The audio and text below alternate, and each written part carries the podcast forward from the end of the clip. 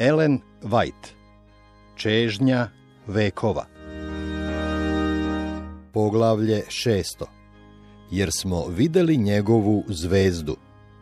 Ovo poglavlje zasniva se na Evanđelju po Mateju, drugo poglavlje.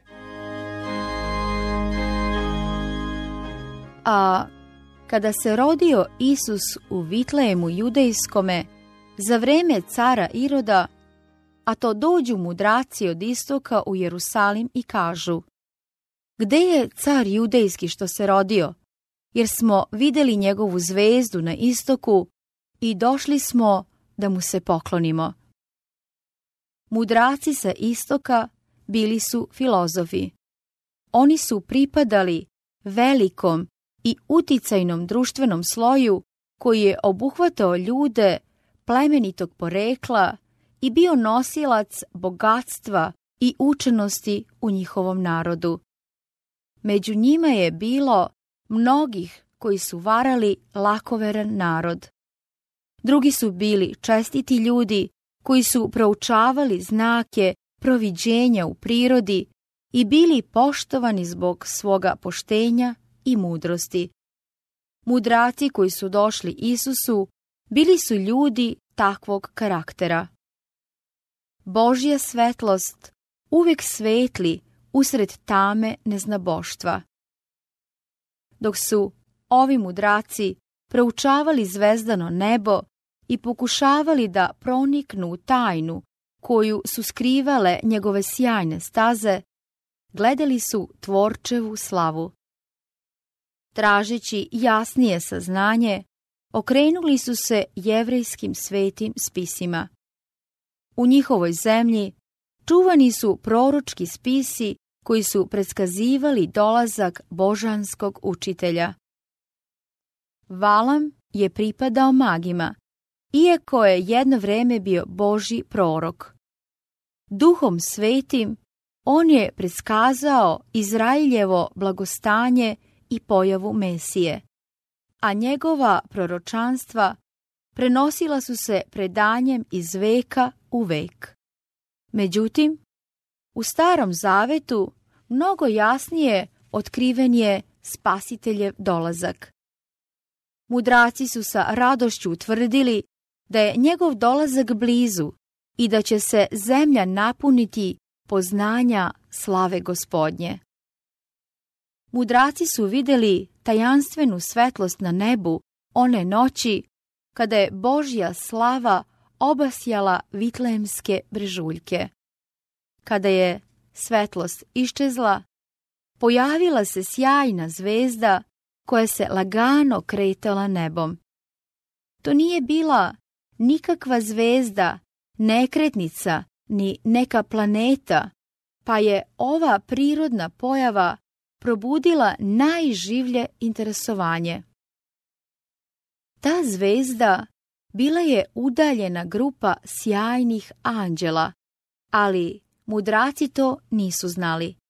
Ipak, bili su uvereni da ova zvezda ima naročiti značaj za njih. Oni su se savjetovali sa sveštenicima i filozofima i pretraživali svitke starih zapisa. Valamovo proročanstvo je objavilo Izaći će zvezda iz Jakova i ustaće palica iz Izrailja. Četvrta Mojsijeva, 24. glava, 17. stih. Da li je moguće da je ova nepoznata zvezda bila poslana kao vesnik obećanoga? Mudraci su se obradovali svetlosti istine poslate sa neba. Sada se ona izlivala na njih sjajnim zracima. U snu su primili poruku da idu i potraže novorođenog cara. Kao što je Avram verom pošao na Božji poziv, ne znajući kuda ide, Jevrejima 11. glava 8. stih, kao što je Izrailj u veri išao za stubom od oblaka do obećane zemlje, tako su i ovi neznabošci pošli da nađu obećenog spasitelja. istočnjačke zemlje bile su bogate dragocenostima i mudraci nisu praznih ruku krenuli na put. Običaj je bio da se vladarima i ostalim visokim ličnostima daju pokloni kao znak poštovanja i najskupoceniji darovi koji su mogli da se nađu u zemlji, doneti su kao poklon onome u kome treba da budu blagoslovena sva plemena na zemlji. Morali su da putuju noću da bi mogli pratiti zvezdu. Putnici su prekraćivali sate ponavljanjem starih kazivanja i proročkih izjava o onome koga su tražili. Prilikom svakog predaha oni su istraživali proročanstva i tako sve više produbljivali svoje uverenje da ih Bog vodi. Dok su pred sobom imali zvezdu kao spoljašnji znak, imali su i unutrašnje osvedočenje duha svetoga koji je delovao na njihova srca i nadahnjivao ih nadom. Putovanje, iako dugo, bilo je srećno za njih. Stigli su u Izraelsku zemlju i silaze niz Maslinsku goru, gledajući Jerusalim pred sobom. Kad gle, zvezda koja ih je vodila celim mukotrpnim putem, zastaje nad hramom i posle nekoliko trenutaka iščezava sa vidika. Oni dalje hitaju žurnim koracima, očekujući sa sigurnošću da je Mesijino rođenje radosni refren na svakom jeziku. Međutim, uzaludno su se raspitivali. Ušavši u sveti grad, uputili su se prema hramu. Na svoje zaprepašćenje nisu našli nikoga koji je nešto znao o novorođenom caru. Njihova pitanja nisu izazvala nikakvu radost, već pre iznenađenje i strah, pomešan sa prezirom. Sveštenici su ponavljali predanje. Oni uzdižu svoju veru i sobstvenu pobožnost, dok Grke i Rimljane proglašavaju neznabošcima i grešnicima većim od drugih. Mudraci nisu idolopoklonici i u Božjim očima su bolji od svih koji su samo po imenu bili u službi njemu. Pa ipak, jevreji ih smatraju neznabošcima. Čak i među postavljenim čuvarima svetih spisa, njihovo revnosno raspitivanje nije naišlo ni na kakvo razumevanje. Dolazak mudraca brzo se razglasio po čitavom Jerusalimu. Njihov neobičan zadatak izazvao je uzbuđenje u narodu koje je prodrlo u palatu cara Iroda. Lukavi Edomac bio je uzbuđen nagoveštajem o mogućem suparniku. Bezbrojna ubistva umrljala su njegovu stazu do prestola. Budući da je bio tuđinske krvi, narod nad kojim je vladao mrzeo ga je. Njegova jedina sigurnost bila je naklonost Rima. Međutim, ovaj novi princ imao je veću prednost. Bio je rođen da vlada. Irod je posumnjao da sveštenici kuju zaveru sa strancima da bi izazvali bunu u narodu, izbacili ga s prestola. On je prikrivao svoje nepoverenje, odlučan da većim lukavstvom osujiti njihove smišljene planove. Skupivši svešteničke glavare i književnike, raspitivao se za učenje njihovih svetih knjiga o mestu Mesijinog rođenja. Ovo raspitivanje otimača prestola, podstaknuto zahtevom stranaca, povredilo je ponos jevrejskih učitelja. Ravnodušnost kojom su prišli proročkim svicima, razbesnila je surevnjivog despota. On je mislio da žele da sakriju svoje poznanje ovog predmeta. sa autoritetom kome se nisu smeli suprostaviti, naredio je da podrobno ispitaju i objave mesto rođenja njihovog očekivanog cara. A oni mu rekoše, u Vitlejemu judejskome, jer je tako prorok napisao. A ti, Vitlejeme, zemljo judina, ni po čem nisi najmanja u državi judinoj, jer će iz tebe izaći čelovođa koji će pasti narod moj Izrailja. Irod je zatim pozvao mudrace na tajni razgovor. Bura besa i straha besnela je u njegovom srcu, ali je sačuvao mirnu spoljašnost i ljubazno je primio strance. Raspitivao se o vremenu pojavljivanje zvezde i pretvarao se da radosno pozdravlja nagoveštaj Hristovog rođenja. Zamolio je svoje posetioce, raspitajte dobro za dete, pa kad ga nađete, javite mi, da ja idem da mu se poklonim. Rekavši to, otpustio ih je da svojim putem odu u Vitlem. Sveštenici i starešine u Jerusalimu nisu bili tako neobavešteni o Hristovom rođenju kao što su se pretvarali. Vest o posjeti anđela pastirima doprla je do Jerusalima, ali rabini su je smatrali nedostojnom svoje pažnje. Mogli su samo naći Isusa i spremno odvesti mudrace do njegovog mesta rođenja, ali umjesto toga mudraci su došli da im skrenu pažnju na rođenje Mesije. Gde je car judejski što se rodio, rekli su, jer smo vidjeli njegovu zvezdu na istoku i došli smo da mu se poklonimo. Oholost i zavist sada su zatvorili vrata svetlosti. Da je poklonjeno poverenje vestima pastira i mudraca, oni bi doveli sveštenike i rabine u veoma nepovoljan položaj, dokazujući suprotno od njihovog tvrđenja da su tumači Božje istine. Ovi obrazovani učitelji nisu htjeli da se ponize, da ih poučavaju oni koje su smatrali neznabošcima.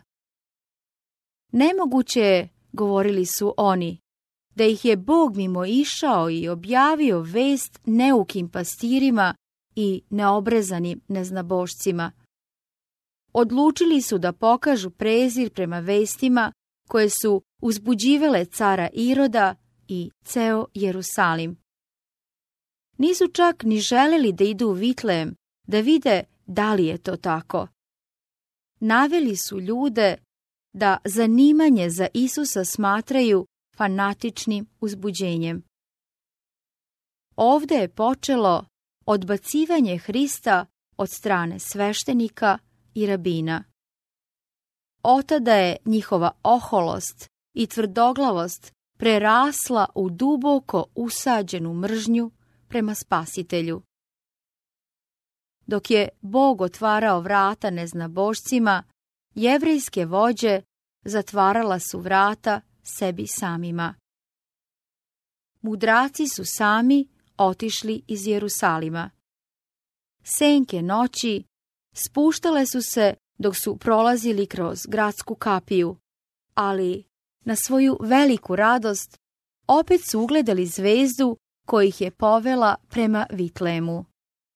Oni nisu primili nikakav nagoveštaj o skromnom Isusovom stanju, kao što su to dobili pastiri. Posle dugog puta bili su razočarani ravnodušnošću jevrejskih vođa i napustili su Jerusalim sa manje pouzdanja nego kada su ušli u grad. U Vitlemu nisu našli carsku gardu razmeštenu da zaštiti novorođenog cara. Nijedan ugledni čovek nije ga posetio. Isus je bio stavljen u jasle kao u kolevku. Njegovi roditelji, neobrazovani seljaci, bili su njegovi jedini čuvari. Da li je moguće da je to onaj o kome je pisano da će podići pleme Jakovljevo i da će vratiti ostatak Izrailjev i biti učinjen videlom narodima i spasenjem do krajeva zemaljskih. Isaija 49. glava 6. stih. I ušavši u kuću, videše dete s Marijom, materom njegovom, i padoše i pokloniše mu se. U siromašnoj Isusovoj pojavi prepoznali su prisustvo božanstva. Predali su svoja srca njemu kao spasitelju i tada ga obasuli darovima, zlatom i tamnjanom i smirnom. Kakvu su veru imali! Za mudrace se istoka moglo bi se reći ono što je kasnije rečeno za rimskog kapetana. Ni u Izraelju tolike vere ne nađoh. Matej 8. glava 10. stih. Mudraci nisu proniknuli u Irodove namere prema Isusu. Kada je cilj njihovog putovanja bio ispunjen, pripremili su se za povratak u Jerusalim, nameravajući da ga obaveste o svom uspehu. Međutim, u snu su primili božansku vest da više ne održavaju nikakvu vezu sa njim. Zaobilazeći Jerusalim, pošli su u svoju zemlju drugim putem. Na sličan način i Josif je primio opomenu da beži u Egipat sa Marijom i detetom. I anđeo reče, i budi onamo dok ti ne kažem, jer će Irod tražiti dete da ga pogubi. Josif je poslušao bez oklevanja i da bi bio sigurniji, pošao je noću na put. Bog je jevrejskom narodu preko mudraca skrenuo pažnju na rođenje svoga sina. Njihovo raspitivanje u Jerusalimu, probuđeno zanimanje naroda, pa čak i Irodova ljubomora koja je privukla pažnju sveštenika i rabina, uputili su umove na proročanstva o Mesiji na veliki događaj koji se zbio. Sotona se zauzeo da svetu zakloni božansku svetlost i upotrebi svu moć svoga lukavstva da uništi spasitelja. Međutim, onaj koji nikada ne drema i ne spava, čuvao je svog voljenog sina. On, koji je Izraelju podaždio manom s neba i hranio Iliju u vreme gladi, pobrinuo se za Marijino i Isusovo utočište u neznabožačkoj zemlji. Darovima mudraca iz neznabožačke zemlje Gospod je obezbedio sredstva za put u Egipat i boravak u tuđoj zemlji. Mudraci su među prvima poželeli dobrodošlicu iskupitelju. Oni su prvi položili svoj dar kraj njegovih nogu. Kakva je prednost bila služiti mu svojim darom? Bog osobito ceni dar koji potiče od srca koje ljubi, čineći ga najuspešnijim u službi njemu. Ako smo svoje srce predali Isusu, mi ćemo mu doneti i svoje darove. Naše zlato i srebro, naša najdragocenija zemaljska imovina, naši najveći umni i duhovni darovi, dobrovoljno će se posvetiti njemu koji nas je ljubio i koji je dao sebe za nas. Irod je u Jerusalimu nestrpljivo očekivao povratak mudraca. Kako je vreme prolazilo, a oni se nisu pojavljivali, njegove sumnje počele su da rastu. Nespremnost rabina da otkriju Mesijino mesto rođenja, kao da mu je ukazivalo da su prozreli njegov plan i da su ga mudraci namerno izbegli. Ta misao ga je razbesnela. Obmana nije uspela, ali je preostalo pribegavanje sili. On će im dati pouku s ovim detetom carem.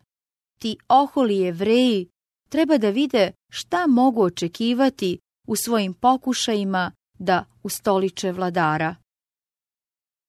Odmah je poslao vojnike u Vitlem sa nalogom da ubiju svu decu od dve godine i manje. Tihi domovi Davidovog grada bili su svedoci prizora užasa, koji su još pre šestotina godina otkriveni proroku. Glas u rami čuse, plač i ridanje i jaukanje mnogo. Rahilja plače za svojom decom i neće da se uteši, jer ih nema. Jeremija, 31. glava, 15. stih. Ovu nesreću jevreji su sami navukli na sebe. Da su u vernosti i poniznosti hodili pred Bogom, on bi na izvaredan način učinio za njih bezopasnim carev gnev. Ali svojim gresima oni su se odvojili od Boga i odbacili svetoga duha koji je bio njihov jedini štit. Pisma nisu proučavali sa željom da se usklade sa Božjom voljom. Tragali su za proročanstvima koje su mogli da tumače tako da se sami uzvise i pokažu kako Bog prezire ostale narode. U svojoj oholosti hvalili su se da će Mesija doći kao car koji će pobediti svoje neprijatelje i pogaziti neznabožce u svom gnevu. Na taj način izazvali su mržnju svojih vladara. Njihovim pogrešnim prikazivanjem Hristove misije, Sotona je nameravao da pripremi uništenje spasitelja, ali to se vratilo na njihove glave. Ovo okrutno delo bilo je jedno od posljednjih koje je pomračilo Irodovu vladavinu. Ubrzo posle ubijanja nevine dece, bio je i sam prinuđen da se pokori takvoj sudbini koju niko nije mogao da otkloni. Umro je strašnom smrću. Josif, koji je još uvijek bio u Egiptu, dobio je nalog od Božjeg anđela da se vrati u Izraelsku zemlju. Smatrajući Isusa nasljednika Davidovog prestola, Josif je želeo da se nastani u Vitlemu, ali doznavši da Arhelaj vlada u Judeji umjesto svoga oca, bojao se da bi sin mogao da ostvari očeve planove protiv Hrista.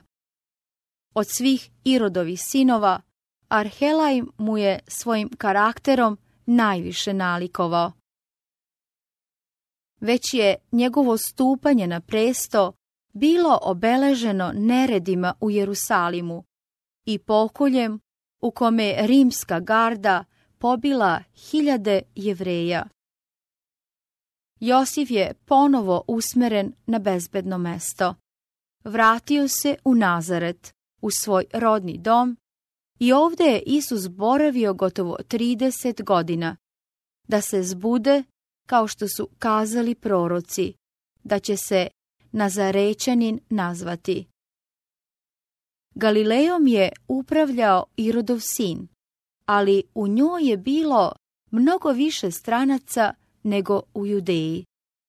Na taj način tamo je bilo manje zanimanja za pitanja koja su se isključivo ticala jevreja i Isusove tvrdnje verovatno bi izazvale manju zavist kod onih na vlasti.